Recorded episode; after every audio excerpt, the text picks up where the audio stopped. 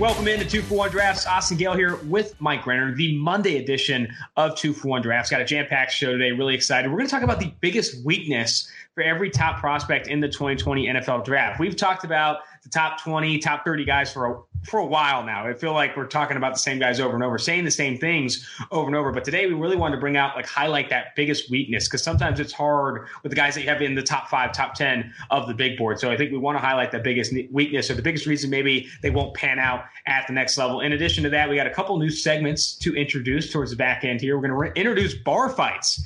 Mike and I are going to disagree on a prospect and talk about why we disagree. I think it'll be interesting. Got a good name coming up for that. And we're also going to finish the podcast with perfect pairings. We got two NFL player comparisons for 2020 NFL draft prospects that we think will be good. Before we dive into the show, though, I got to bring up we are doing a draft guide giveaway for podcast reviews. We had a bunch of reviews over the weekend when we first announced this on Friday, but no one left their email.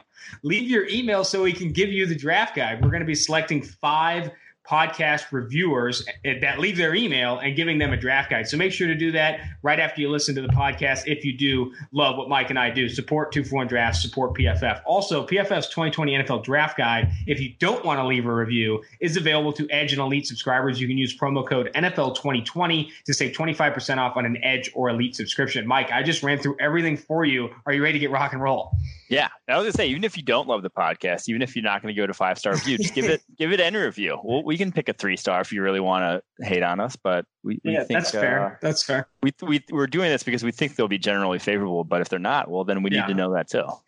We're also doing this because we want to give you the draft guide. We talk about yeah. it all the time. It's over 1,100 pages. I feel like I bring it up every 20 minutes on the podcast. We want, if you want to look it over, just leave a review, leave your email, and we'll we'll hand one your way. All right, let's get into these biggest weaknesses for every top prospect. We're going to go through one down down the list, and we're going to start with Joe Burrow. I think this one's very difficult. He's the number one player on PFF's board. He's the number one player on a lot of boards, especially ones that include positional value. I always find it funny seeing boards that include Chase Young above Joe Burrow because I find it absolutely absurd. You have to factor in positional value with your draft board. If you're you you would not in this situation pick Chase Young over Joe Burrow if you're the Cincinnati Bengals. I, I just don't see it. However, yeah, yeah, I do think Joe. Bur- it's funny if like you go so if you have like Chase Young above Joe Burrow, but then Jordan Love in your top twenty, like Jordan Love realistically shouldn't be above any of the top like eight to 10 wide receivers. Like, you know, there's like 10 wide receivers that profile to be very good wide receivers in the NFL. If Jordan Love ends up being, you know, a top 10 quarterback or even an average quarterback, which would be the 16th best, you know, quarterback in the NFL, that would be very surprising. Mm-hmm. So like to have like if you have Chase Young above Joe Burrow, but then Jordan Love still like in your top 25 players, you're at one point taking in positional value, but then at another point not doing it. So exactly, I mean, inconsistent consideration of positional value is awful. Like you have to value the quarterback position above all and reflect that throughout your entire draft board. And I think that's that's what, in my opinion, we haven't talked about this enough that is very telling of your or PFF's opinion of Justin Herbert, Jordan Love, and these guys because we are factoring position value and yet still don't see those guys as top 20 players in this class. That should tell you that, you know, how much we, you know, not necessarily dislike, but I think it's, it's, it's, it's not a death knell per se, but it's definitely a negative review. If we have a quarterback knowing the value of that position outside the top 20 players, I think that shows just how yes. much we have doubts for those players. All right, but let's get back to Joe Burrow. I think you have highlighted here that Joe Burrow, probably the biggest weakness at the next level is that arm strength for him. He doesn't have that top end cannon like others. But I would say this, and I know he's a top prospect, so I would argue it, but I mean, it doesn't freaking matter, right? I mean, this guy's just too accurate for that to matter. Yeah. And so it has kind of. Uh, it has impacted his game. Like the, there are throws that he just not necessarily wasn't amazing at, but uh, you know the far hash throws he's not making the way Justin Herbert can make. Like it just it does show up on his tape that lack of elite level arm strength that you want projecting the NFL. Now he has a stronger arm than Drew Brees does, and Drew Brees is still one of the top three quarterbacks in the NFL. He probably like you can win and get away with his arm, but like a lot of that arm strength issues were kind of glossed over with LSU's offense. How much it attacked the middle of the field? How many of his throws didn't need to travel a long way? And when they did, they were vertical lead type throws, dropped it in a bucket, not necessarily hit a guy on a rope. And when you do look at his far hash numbers, they're not great. So throwing to the far hash last year outside the numbers, he went 30 of 56 for 421 yards, That's a completion percentage just above 50%, and yards per attempt right at about 7.5, four touchdowns, three interceptions. It's a passer rating below 80. And so those far hash throws compared to then all his other throws where he was just lights out, you know, passer rating over 130 on the rest of the stuff. On those far hash throws, he did struggle. Like he comparatively did. And so if that's a big part of your offense, which the hashes get tighter, obviously in the NFL, it's not as big of a deal but I do think there are some concerns with him throwing outside the numbers. That's what you're going to consistently ask him to do at the next level. That's not going to be his game. I, I, think you know it's interesting to say that. I also think LSU fans are weak in the knees that you compare Joe Burrow and Drew Brees. They're not compared; they had them in the same sentence. I think they're yeah. very excited about that. But I wanted to bring this up. I think arm strength you highlighted for those reasons. You know, throwing outside the hashes, you know, doesn't have the best numbers compared to other players. But others would probably bring up with Joe Burrow his age, the fact that he had one year of significant success, the system, the supporting cast as his biggest weakness. Why do you think arm strength is more important than that? Are you willing to overlook those other things? The age I can uh, is right up there with arm strength. Like it does get easier the older you are. The more you've played in college football, the easier it's going to look. And when you're you know, 23, yeah, when you're playing against kids and you're the oldest of them, like usually at any level, that helps. Uh, once you get to the NFL, it's a little different. You're all you know fully physically developed, but you're still like in college, you're still playing kids who aren't as physically developed as you are. I don't think it's as big a deal at the quarterback position, and I've even said you know, repeatedly on this pod that like you could throw an average NFL quarterback into the LSU system and they're not going to put up numbers close to what Joe Burrow did just because of an accuracy standpoint. It's difficult to hit your target that often. So, yeah, I, I do think the age not nearly not as concerning to me as the arm strength. The arm strength I think will actually on the field play a factor uh, in the scheme and sort of what he's asked to do at the next level. All right, let's jump to Chase Young. I, I mean, this uh, is there a weakness? Is there something that you think is in his game now that it would train? I I don't know. Right now we have listed on the in the in the notes here nothing. There's nothing to bring up as a big weakness for Chase Young. But trying to think about the player, I, is what about over expect? You know, too high of expectations. I don't know. Like I mean, that's that's maybe where he doesn't live up to expectation because right now everyone thinks that he's going to be putting on a gold jacket in like two years. Like that's that's the only way I see him not panning out because people think this guy's going to like be a god in the NFL. Maybe he's just very very good.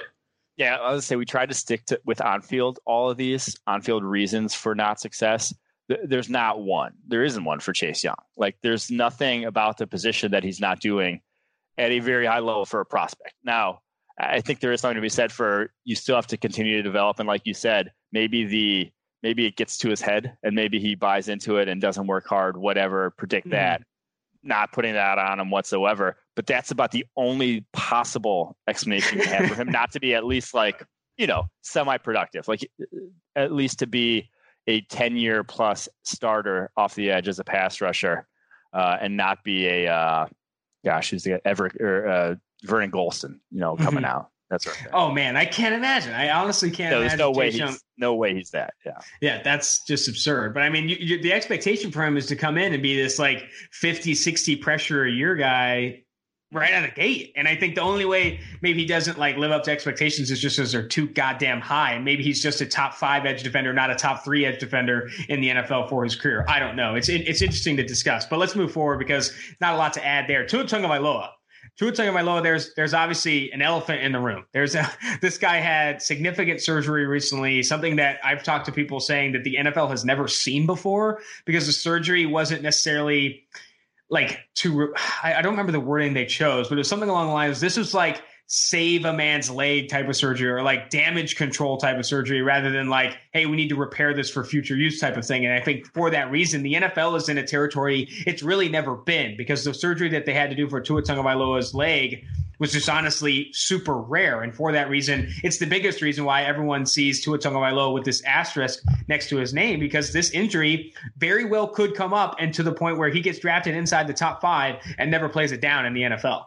Yes. And well, pretty much no matter what happens with the hip, even if he does play in the NFL four or five years, he will at some point, you know, develop arthritis in that hip socket joint. Like uh, it just, it's not going to heal. It's not going to be completely your perfect hip still after an injury like that. It is, it was a catastrophic injury, but I think we're going to put that aside again because we're going to try to focus on the on-field reasons here for these guys to fail. And the biggest one with me is the supporting cast. And there is real data behind the supporting cast at Alabama being a huge, huge sort of you know, pos- obviously a positive in his favor. He played with, you know, probably two first round offensive tackles, maybe three to four first round wide receivers.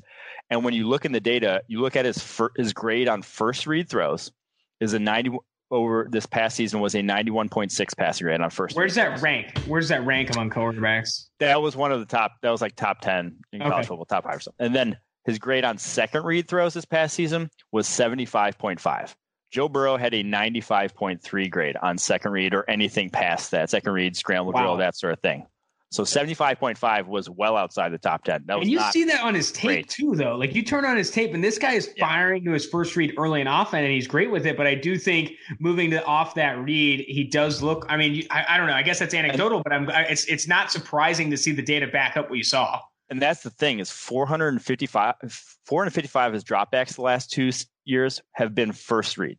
Only 99 have come after the first read. So he has been dropping back, had that guy open, known where he was going, and gone to him. And it's been successful because everyone was open basically in that Alabama offense. Like everyone that he found at the, the first read was getting open. And I so, think that's uh I think that's an interesting article concept. Oh, Riggins is Riggins agrees. I'm glad Riggins agrees. I, I do think it'd be interesting for you to dive in and look at how Tua Tagovailoa's success or lack thereof on you know throws after your first read compared to other top pro- prospects in previous draft classes compared to Joe Burrow. I'd be interested to see more data on that because that sounds like a real concern to me because other people bring that up saying he always throwing to the first defender, he throws very close to the line of scrimmage, doesn't get asked to throw downfield.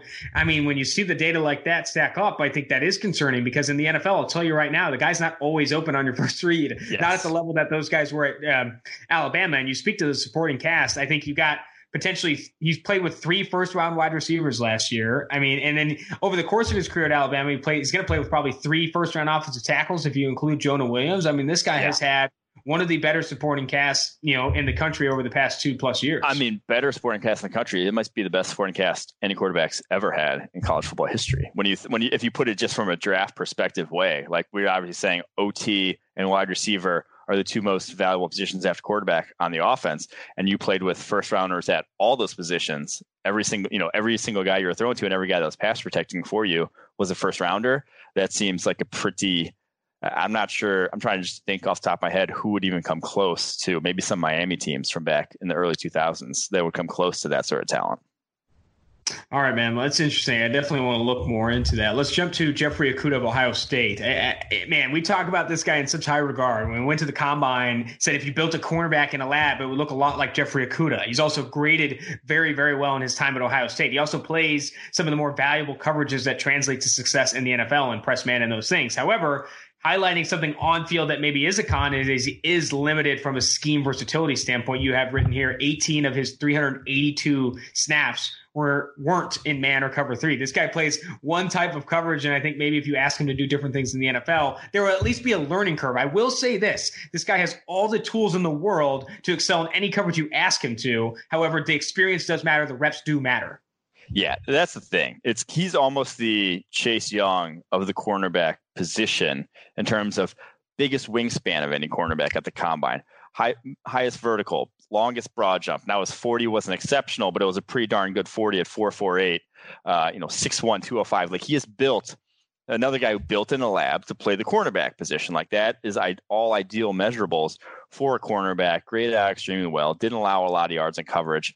But that is the thing. It's if you're asking him to do, it's this what he did at Ohio State and why they churn out NFL cornerbacks is because they play cover one, cover three, the two most popular coverages in the NFL. But that's not all you play in the NFL.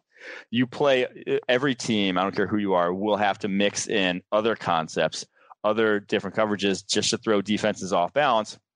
And again, we haven't seen that from him. 18 snaps, like you mentioned, this past season in coverage were not man or cover three. And so I just think it'll be that, like, again, he's almost too good to fail, too many positive traits to fail at completely fail at this point.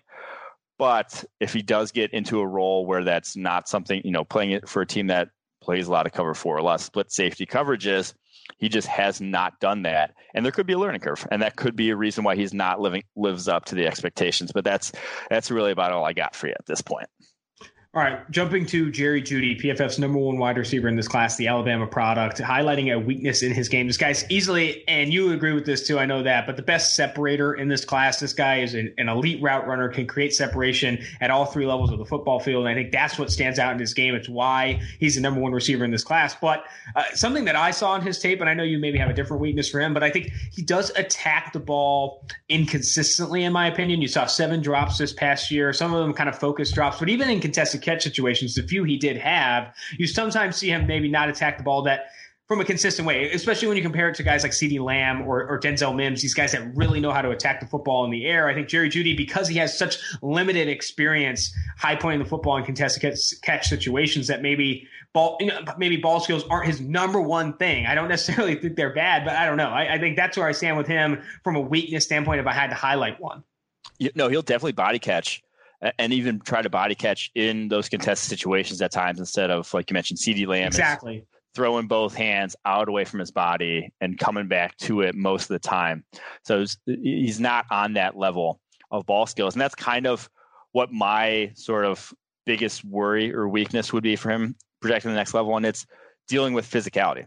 He had 24 contested opportunities in his entire college career. Three years there at alabama Odell Beckham, one of the best separators in the NFL, had 30 all last season. Like he's going to have a bigger sample size year one as a rookie if he is, you know, playing a full season's worth of snaps. He's going to have more contested catches than he did his entire college career.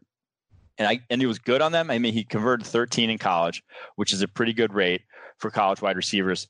But like it's still a very small sample size. And like you mentioned, he doesn't always attack the ball great, and he doesn't have NFL level size at this point. Mm-hmm. 193 pounds, 6'1, really skinny dude. Like that could be an issue that arises to where it, everyone has to be able to play through contact at the NFL level, and we just really haven't seen him do that. It's just something we haven't seen him do. I don't think that number gets brought up enough. I mean, 30, you know, you're talking about over a quarter of your targets, you're going to have to fight through some level of contact or contested situation. And I think with that, you can't miss on half of those, you know, like that, those yeah. are valuable opportunities, often big plays that you need to kind of come down with. And I think with Jerry Jeudy, one, doesn't have a ton of experience in them. And even in them has had an inconsistent, I would say conservative approach to the football in those cases. Large, I mean, I mean, kind of no contest in some of those contested catch situations, which again, this guy still separates at an elite level, still top receiver in this class. But I, that's interesting. I, I think I'm glad that we're seeing the same thing. I'll say that. And I think it's, but it's also almost like splitting hairs in terms of he's just not been on the level of some of the other guys like in this class. It's not yeah, like yeah. we're saying it's bad. Like his drops aren't even even this past year when drops were, you know, quote unquote an issue, he wasn't even above 10%. Where guys yep. like KJ Hamler, guys we brought up before are way, way above that for their careers.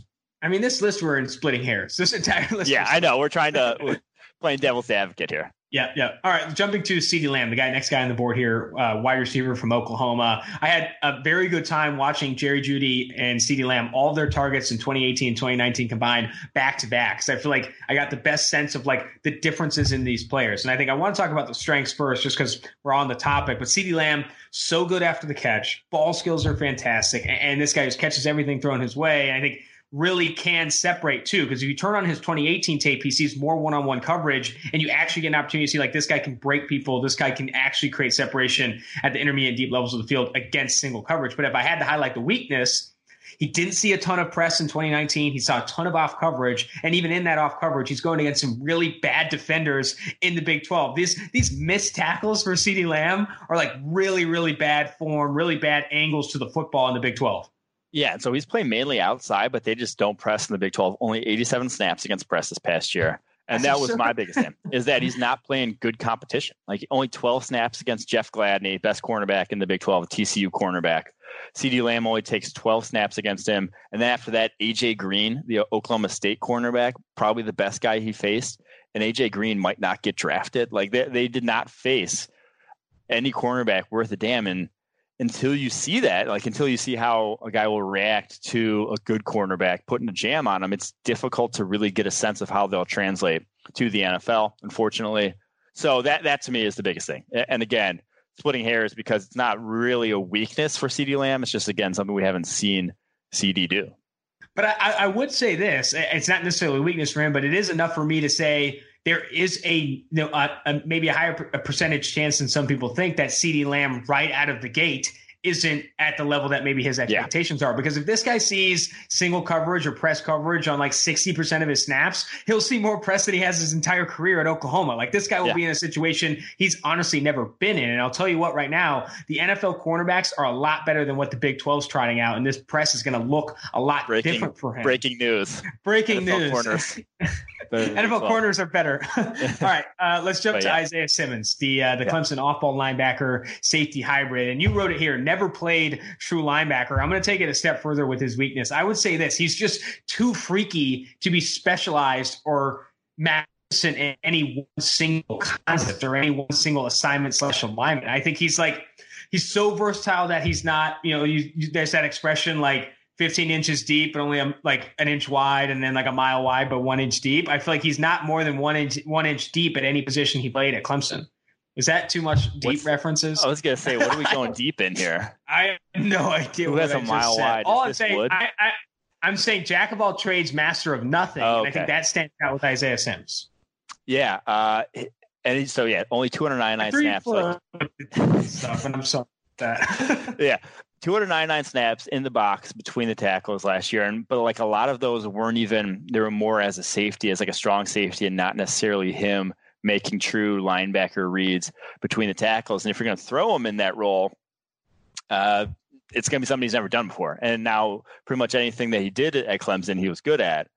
But again, it's a different animal having to just see how a guy processes that information when he's never done it. And I do think he ha- I don't want to say has to be a linebacker in the NFL, but I don't think deep safety is actually going to be a great role for him. Like he doesn't have the smoothness that a lot of he he can be good in that. He can excel. Like he can be fine in that role, but that's not going to be where he's at his best. I think his elite athleticism, his elite explosiveness, you want around the line of scrimmage, and that sort of short area quickness is where he succeeds. Not necessarily transitioning, doesn't have the smoothest hips, when you know flipping them. So I don't think a deep safety is maximizing his talents. So I do think he's a linebacker, but he just hasn't played linebacker, and so that's that's why if it doesn't work out, it's because we really don't know what it looks like at this point. I think with CeeDee Lamb, what we mentioned about CeeDee Lamb and what we're mentioning with Isaiah Simmons is this inexperience, lack of reps in a scheme that he could play at the next level or in a situation he could play at the next level that's getting brought up. And I don't think it gets brought up enough that like sometimes the transition from the NFL, in addition to the increase in competition, is even further hard to do because you ask the player to do something they haven't done. And with CeeDee Lamb, you're not asking him to see more press coverage. The fact of the matter is he's just going to see more press coverage, more single coverage. And with Isaiah Simmons, you're likely going to ask him to play less than 50 roles like he did at Clemson. You're probably going to ask him to stay in one spot more often than he did at Clemson. I think a change in a change in situation, a change in assignment can lead to falling under expectations. I think you could see that with CeeDee Lamb and Isaiah Simmons. All right, let's jump to the next two guys on the list. I want to jump uh, bunch these guys together. The two top offensive tackles in this class: Andrew Thomas of Georgia and Jedrick Wills Jr. of Alabama. Take it away. Yeah, so Andrew Thomas, there's probably like so any offensive lineman, just just in general, uh, there's obviously a big risk because you you just have a long way to go. Like you, when you are like no one is a finished product at the offensive line. Pass protection is a skill, and it takes a lot of time to sort of maximize and you know get up to snuff in terms of pass protection. We see this massive learning curve at the position in the NFL. But with Andrew Thomas, not only does he have that, but I think the Georgia offense and their tight end usage that's probably the biggest thing with me. You just didn't see him. And yes, he had a good deal of true pass sets, but on those, a lot of times, uh, so 287 of his 786 snaps last year, he was directly covered by a tight end. Uh, on over half of his snaps, they had a tight end on his side, uh, maybe not directly covered, but maybe a, a, little split alignment on his side last season. And when you have a tight end on your side, you're basically like a uh, it's more it's more like a guard in terms of pass protection. The guy can't fire off at you. Like you just have to the the edge rusher has to clear that tight end. It's a little easier of an assignment, uh, and that's not tight ends just not common in college football nowadays. Like you get a lot of guys who are uncovered the vast majority of their snaps by tight end and are getting edge rushers flying at him one on one, snap after snap after snap. That just wasn't Andrew Thomas in that Georgia offense with how many heavy sets, how much the personnel they used, uh, and that sort of thing. So we so while the grades were great, I just don't think it will be quite as translatable as you might expect from you know an SEC tackle. He just got protected a little bit in that Georgia scheme. Who do you think, and I, this is a little bit off topic, but who do you think of this offensive tackle group is ultimately the top offensive tackle off the board? Because I would say that PFF, their current rankings are not you know, similar to what others see this class. And some see Tristan Wirfs. I think Bovada has the odds right now as Tristan Wirfs the most favorite, the, the favorite to be the first offensive tackle mm-hmm. off the board. And right after that is Mekhi Becton. It's not Andrew Thomas. It's not Jedrick Wills, who you have both ranked above Tristan Wirfs and Mekhi Becton. When it's all said and done, where does the NFL see this class? Who do you think the first tackle off the board is? Well, you know my thoughts about Mekhi Becton and Gettleman. yeah. But. So I think that, and if not that, like I said, Tristan Wirfs would be Gettleman's choice. But if not, I, I, really, I really do think it will be one of. I don't think it's going to be Thomas because he didn't have the, the, the freaky numbers that teams will chase in the top ten of the draft. I think Becton has the freakiness to him. Wirfs has the freakiness to him. I think Jedrick Wills to some degree has that freakiness to him. So I would bet one of those three is the first off the board. I had to, again, if I had to put money on it, I'd say Mekhi Becton just because of what all he brings to the table. but I mean, in our draft board rankings, it shows you how closely we feel about all of them. There's four of them between eight and 14 on our draft board. Andrew Thomas, Josh Jones, Jedrick Wills, Tristan Wirfs are all fall in that range. So that's why you're going to see rankings of those four, or and then Mekhi Becton, who we're lower on, but you're going to see rankings of them all over the map. All right, jumping to wide receiver Henry Ruggs of Alabama, and I will say this: I'm thinking I've been thinking oh, about this touch for a on while. Jedrick Wills. Oh, sorry. Go ahead. Go Jedrick Wills. The wide base. His base in his pass sets is just absurdly wide. I mean, he needs to re, re sort of build them from the ground up in a number of different ways, but he plays with just a crazy wide base and kind of limits his uh, I don't know why, because usually you see guys who play with wide bases because they have play strength issues. And maybe it's just holdover from, you know, coming in as a freshman and having to play snaps right away for Alabama at times there. Uh, but you don't need he doesn't need to play with wide base. He's a strong ass dude, an explosive dude. Uh, so his feet and pass protection are a bit of an issue at this point. Got him exposed, and he got bull rushed at times still. So I, I will say, uh, wide base needs to be fixed for Jedrick Wills. There's a, there's a number of things that need to be fixed in this pass set. So he, again, like all offensive tackles, has a ways to go. I mean, that's the thing with Jedrick Wills, though it, it's that he's valued as a top prospect because of what he can be. He's not mm-hmm. there yet, and I think you know determining whether or not the, the flaws in his game can be fixed is kind of a big piece big piece of the puzzle when you are evaluating him because what he can be in the NFL is absurd. You know, like Lane Johnson is something that you comp him to. Even better, maybe if he does you know put all the ducks in a row. All right, let's jump to Henry Ruggs, staying with Alabama. Don't tell Lane that. Um, jumping to you know, talked about Jerry Jeudy and CeeDee Lamb, and I think the weaknesses came quicker for me with than Henry Ruggs. I know Henry Ruggs is third on our board because I do like a lot of what he brings to the table. I think his route running is underrated. I wouldn't highlight his route running as a weakness. I think his contested catchability and ball skills are very good. I think that if anything, if you had to highlight something for me, and you have it kind of highlighted here, the inexperience didn't get targeted a ton in that Alabama offense. Didn't you just didn't see the production that you want to see from a top flight wide receiver? But I would also bring up what we you know we talked to Brandon Stokley for a little bit about these fast receivers and who his favorites are, and he brought up I think what was a very valid point in that faster receivers you often see struggle with injury in the NFL, struggle with more reps in the NFL. With Henry Ruggs, he did not have a he did not have the ball in his hands a ton compared to some of the other receivers in this class. And I think John Ross, Marquise Brown, other top receivers have struggled with injury. Obviously, Marquise Brown early in his career and same with John Ross. But I'm not going to immediately discredit his hypothesis that faster receivers, these guys that do run in the four twos that are slight of frame, could struggle necessarily with injury and staying healthy at the next level. There, there is probably something to that in terms of the the human body was not meant to probably run four two seven uh, and be as explosive as Henry Ruggs is, and then like repeatedly have to put that explosion out there again and again and sprint as much as you have to when you're an NFL wide receiver. So I, I can. There's definitely something to that, and that 100 I mean, pounds. I mean, like, think about you got to think about that. Like DeSean DeSean Jackson has battled injury. Tyreek Hill has battled injury of late. Like you talk like Darrius Heyward-Bey never got enough receptions to really ever battle injury. but like some of these other guys that have like been in the four twos have it. Jacoby Ford battled injury. Like these guys that like are fast, like do struggle with with injury. I mean, yeah. it's it's it's I, I do see uh, somewhat of a correlation in this small sample size, kind of anecdotally. I, I, can see that. And then the one I had that's more on field based though is just he's this deep threat that's never actually been a deep threat in Alabama's offense. Like he had four deep catches all last year. That was, you know, DeVonta Smith had 10. That was fourth most among Alabama wide receivers. He had six deep catches in all 2018 and two in all of 2017. So 12 in his entire college career. 12 deep receptions for a guy has 427 speed when every single year guys were outproducing him in that regard in Alabama's offense. And, and, yes, it's a unique situation. It's never been, there's probably never been a more loaded wide receiver corps in college football history. But he's the he's undoubtedly the most athletic of the bunch. Why was he not? Why were they not featuring him or trying to get him the ball in that regard when they they tried to do that to DeVonta Smith this past year? Like they were they were legit. He was the guy running the go routes in that offense, not Henry Ruggs. So that's just interesting to me. And, and again, it's one of those things where if you haven't seen it from a guy, you don't know what it's going to look like when you do end up having to see it. When when yeah. you know next year he's going to if he is you know running the deep vertical route tree in your offense, he's going to get 25 or so deep targets.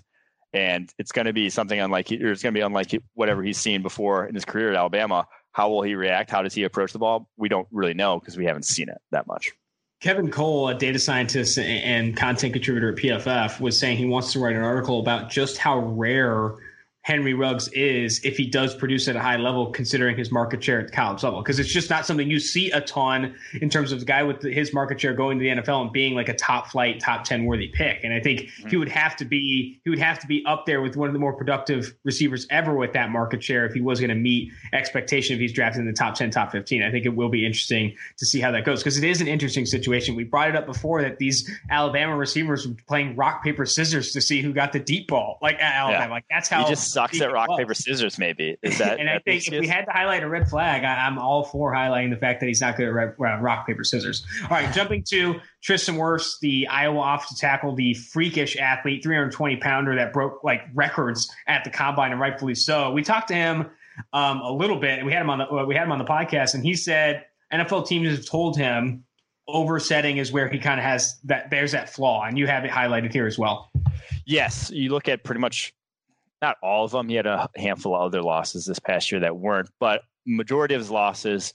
And you go back to the Michigan game, which is probably his worst game in terms of uh, pass protection. Inside moves, like he just gets too wide, and then no reaction ability to those inside moves. That's there. You look at the top tackles in the NFL; they barely ever lose on the inside move. They force you to go around the edge around them, and they push you wide of the quarterback. So that's the biggest thing with him. Another just you know Aidan Hutchinson, the defensive end for Michigan, gave him some real fits uh, with his inside move. They're not Uche, not the other guys there in Michigan, but the sophomore uh, really hurt him with that. So I do think that it's something that fixable, but at the same time still needs to be fixed. Moving to Derrick Brown, the Auburn defensive tackle guy we bagged on a little bit because I mean we see some big boards have this guy as a top five player and we just don't see that considering pos- positional value and specifically facet value. I mean he's just not a premier pass rusher at the collegiate level and considering his athleticism, which we would highlight as probably the worst kind of the worst on field con with him you just don't expect him to get that much better and be a premier pass rusher in the NFL, knowing what we know about college to pro projections and how much athleticism matters along the defensive line if you're going to create consistent pass rush.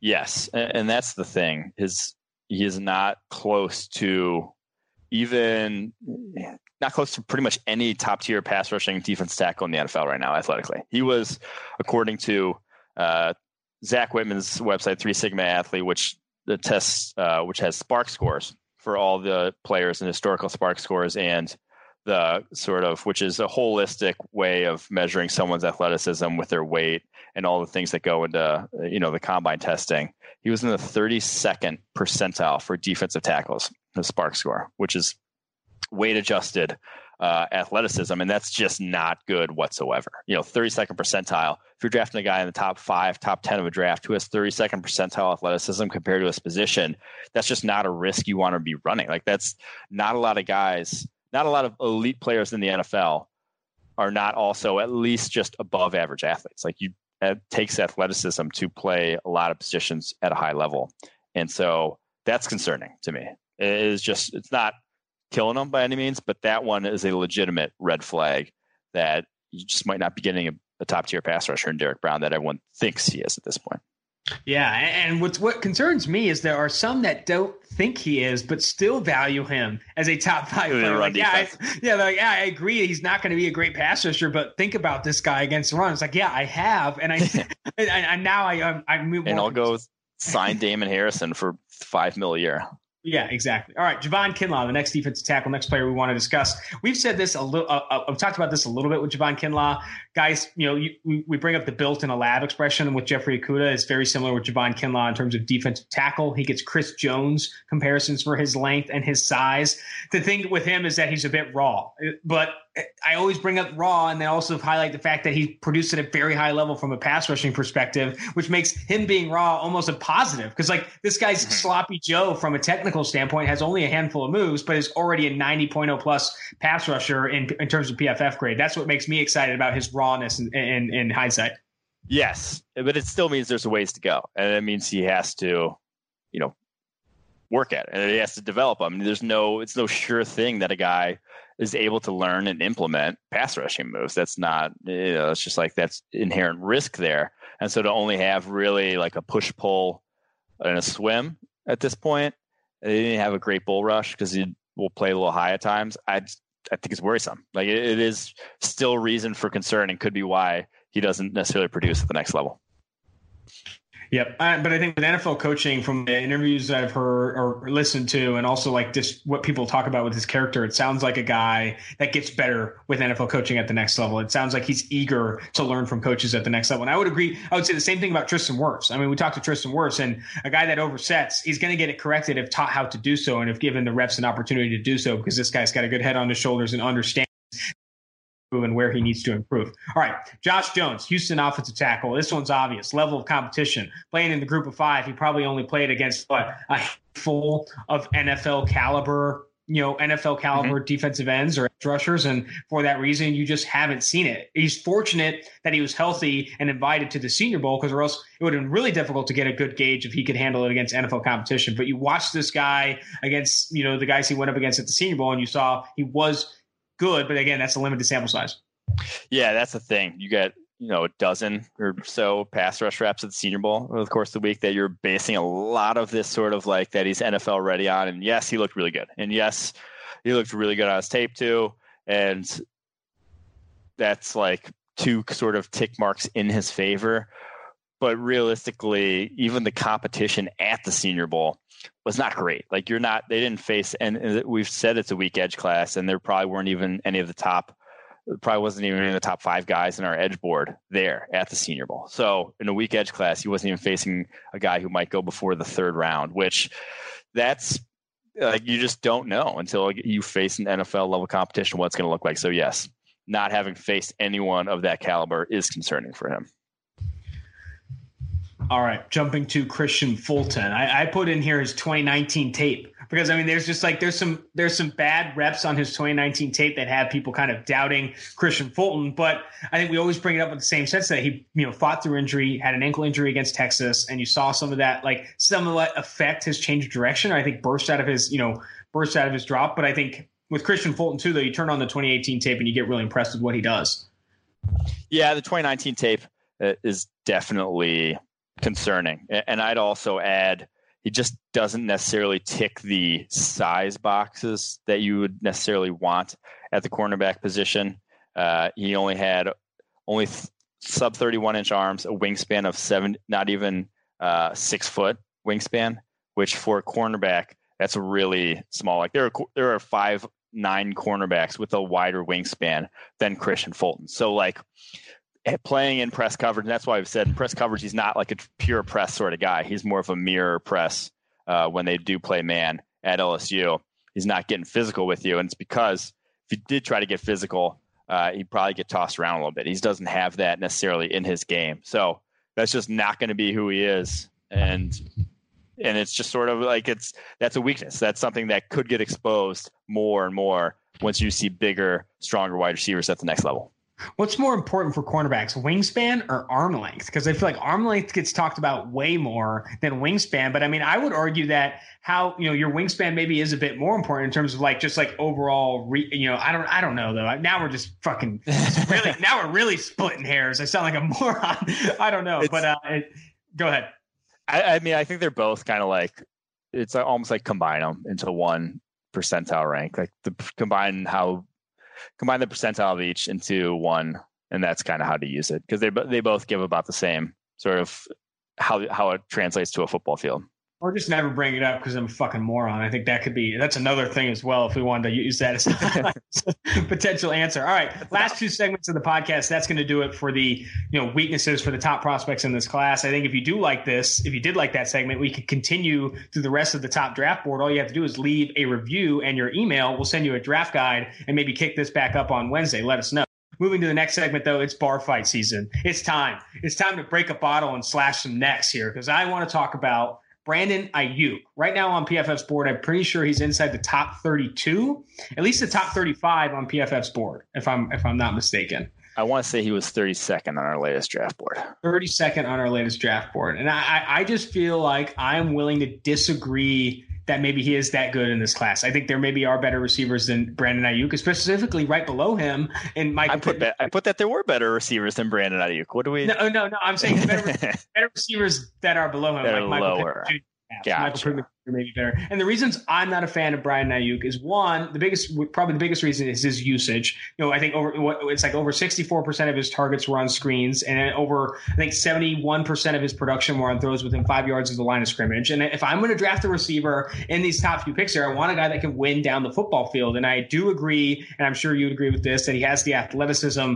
and the explosiveness to separate down the football field and get down there. But I think he's very unpolished from a route running perspective. Doesn't have a ton of experience playing against great competition. Former JUCO, JUCO prospect going against a bunch of bums in the Pac-12 at corner. I, I, I, I don't know. I think the production is a little bit concerning, somewhat inflated by usage, and also I think he lacks polish to be this kind of first-round player combined with that usage.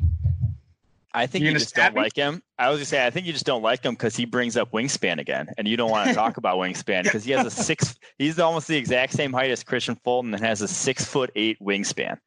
Kristian Fulton had a sub six foot wingspan. He's at six foot eight, long arms, ideal build for the wide receiver position, and he has suddenness. I know he's not a consistently, uh, you know, polished route runner. He doesn't have that yet. That's not part of his game. And you brought up the screens, slants, limited route tree, but he has the suddenness to run those routes if given more of an opportunity and if you know given the practice time I, just think it's what he was asked to do in that Arizona State offense. But you see all the traits necessary to run a full route tree again if asked to, and that explosiveness and suddenness is what you can't teach. You can get better to some degree at routes, you can't teach explosiveness stuff. Here's what I'll say. I, I okay. bet I am on the other side of the bar and we're teaming up and beating somebody up in this bar if he goes to the senior bowl and balls out. But the fact that he was Possible. injured when he was able to participate, you weren't able to see him do what Denzel Denzel Denzel Mims did in terms of he went to the senior bowl, was asked to do a lot of different things that he didn't do at Baylor, and freaking blew it this guy's actually legit. He's been one of the biggest risers in this pre-draft process. Brandon Aiyuk hurt, didn't get a chance to see that. The only thing in my mind is he ran a ton of screens, ton of slants, limited from what he was asked to do. And I didn't even bring up the contested catch ability is up there with the worst in, in this class. Like him attacking the football in the air is just simply not good. I mean, it, it was from a percentage standpoint and from a total targets perspective, that concerns me because you got a guy that maybe doesn't create as much separation as he should with his explosive athleticism because he's inexperienced from a route running perspective, and he's going to run into a high percentage of contested targets, at least more so than you saw at Arizona State out of the gate. I don't know, but maybe he could be better down the road. I think I also this is another guy I want to talk to, see how he, you know, see how he interviews, see how much better he can get because I do think there are a lot of things he has to do better in the NFL if he's going to be a first round type of receiver. I also believe and I'm not going to, I think you have valid concerns, but I think he's a high floor because okay. of how dynamic he is after the catch.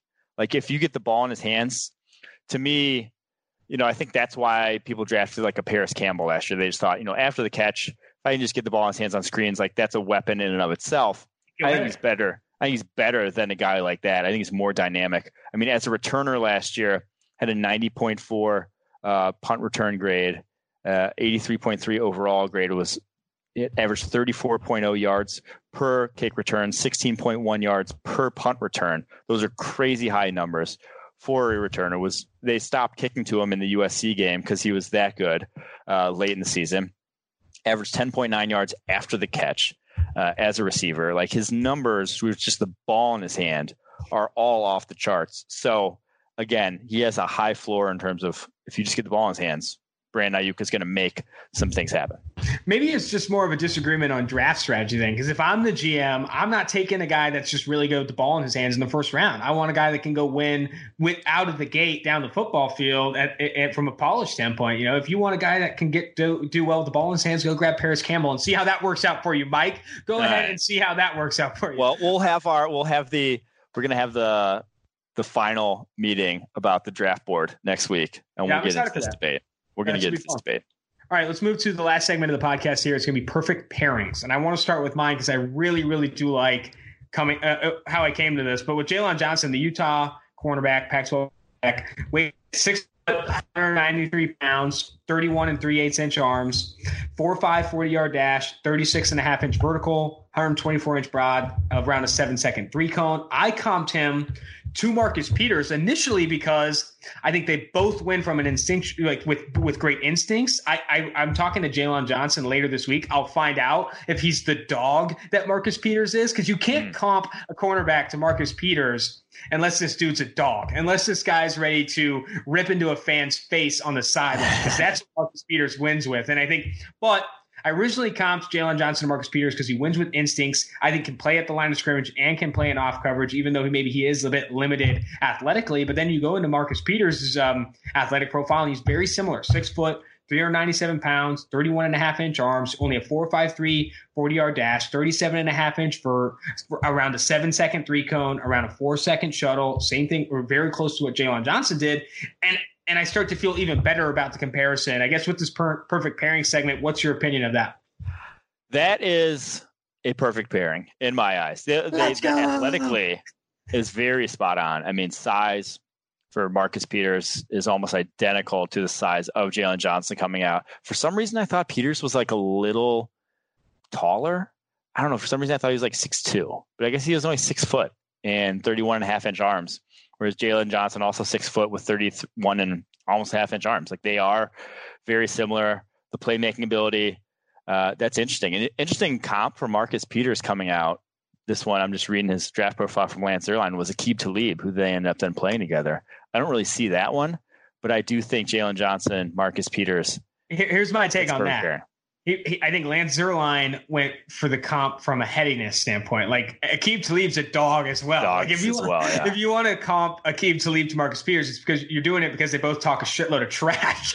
And I yeah. listened to I'm talking to Jaylon Johnson on Thursday, but I listened to an interview and I think someone brought up the fact about talking trash, and I think he did mention he liked to dabble, but it didn't sound like he's going to be ripping chains off at the next level. So I don't know if I'd go with the Aqib Talib comp. Uh, what, what's your perfect pairing? All right, mine. I'm going to go to the running back position, and we did this a while ago. I did a bunch of obviously uh, there's comps for every player in the guide, and some of them you feel worse about than others. There's some in there I go back and look, and I'm like, I just cringe. I'm like, God damn it, I hate. I don't know why I did that. this one I went back and I'm like, oh yeah, this one's. I love this one, and it was LSU running back Clyde Edwards-Helaire, and it was uh, Rutgers running back, right? Uh, Ray Rice coming out back in the day. So uh, the Rice. reason I remember that because Rich Eisen, when like on, I remember when Rich Eisen was doing red zone or highlights, it would be Ray Rice of Rutgers running for the Ravens. He would do so. I do oh, think it was yeah, Rutgers. Yeah. It is Rutgers, and purely on field with his comp again. Clyde Edwards, uh, 5'7", 207. Ray Rice was actually 195 coming out, but then he got listed higher than that when he was with, uh, he was got listed at like 205 with the Ravens, I believe. So played similar size in the NFL. That short area quickness, the you know Ray Rice not the biggest speedster in the world, but could get open against one on one against a linebacker. That is Clyde Edwards Helaire. That short, squatty body type that works at the running back position. Both possess that. The measurables aren't as spot on as yours were, but I think still very similar types of players. Yeah, I, comps I've had for Clyde Edwards-Helaire, at least early in the process, were Devonta Freeman and Tre Mason of Auburn. Because, I mean, both are like that kind of yeah, squattier frame. And, and uh, I think, you know, with Devonta Freeman, obviously that would be the high end. Tre Mason, though, I loved Tre Mason coming out of Auburn. But then you read, I don't know if you've read that article about like, I mean, he went through some tough, tough things. And I think football kind of put him in a bad space. But I think Tre Mason was was an interesting player coming out of Auburn. I really did like him coming out. Mike, that's a perfect pairing. Ray Rice to Clyde Edwards Helaire. Love that. Can I throw one more at you? Because I dropped this on Twitter and I think I might hate myself for it.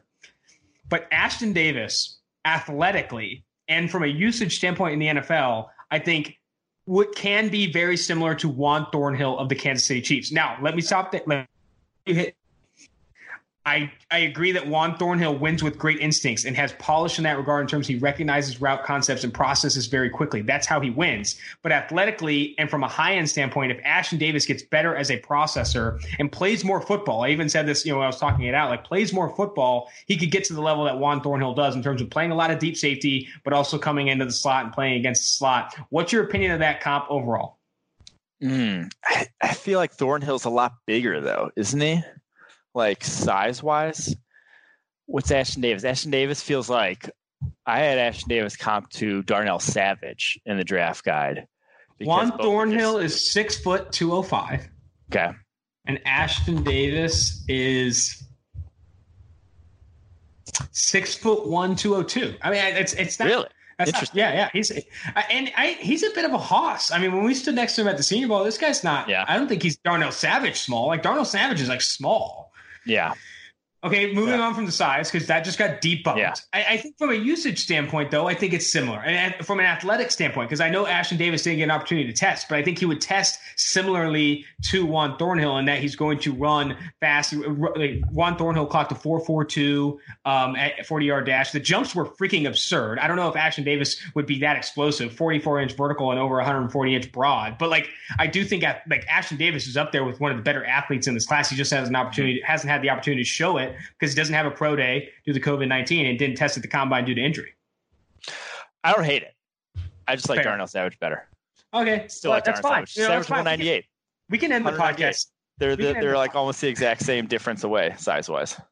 We can we can hate uh, we can hate each other to end this podcast. Anyway, um, that's going to do it for the Monday edition of Two for One Drafts. Really appreciate you guys listening, and I really appreciate you guys leaving a review. Subscribe, download, and leave a review with your email to be one of the five people that received a free 2020 NFL Draft Guide from Mike and I, yours truly. We will definitely do that for you. But until next time, until the Wednesday edition, thanks again. This is Austin Gayle, Mike Renner, Two for One Drafts.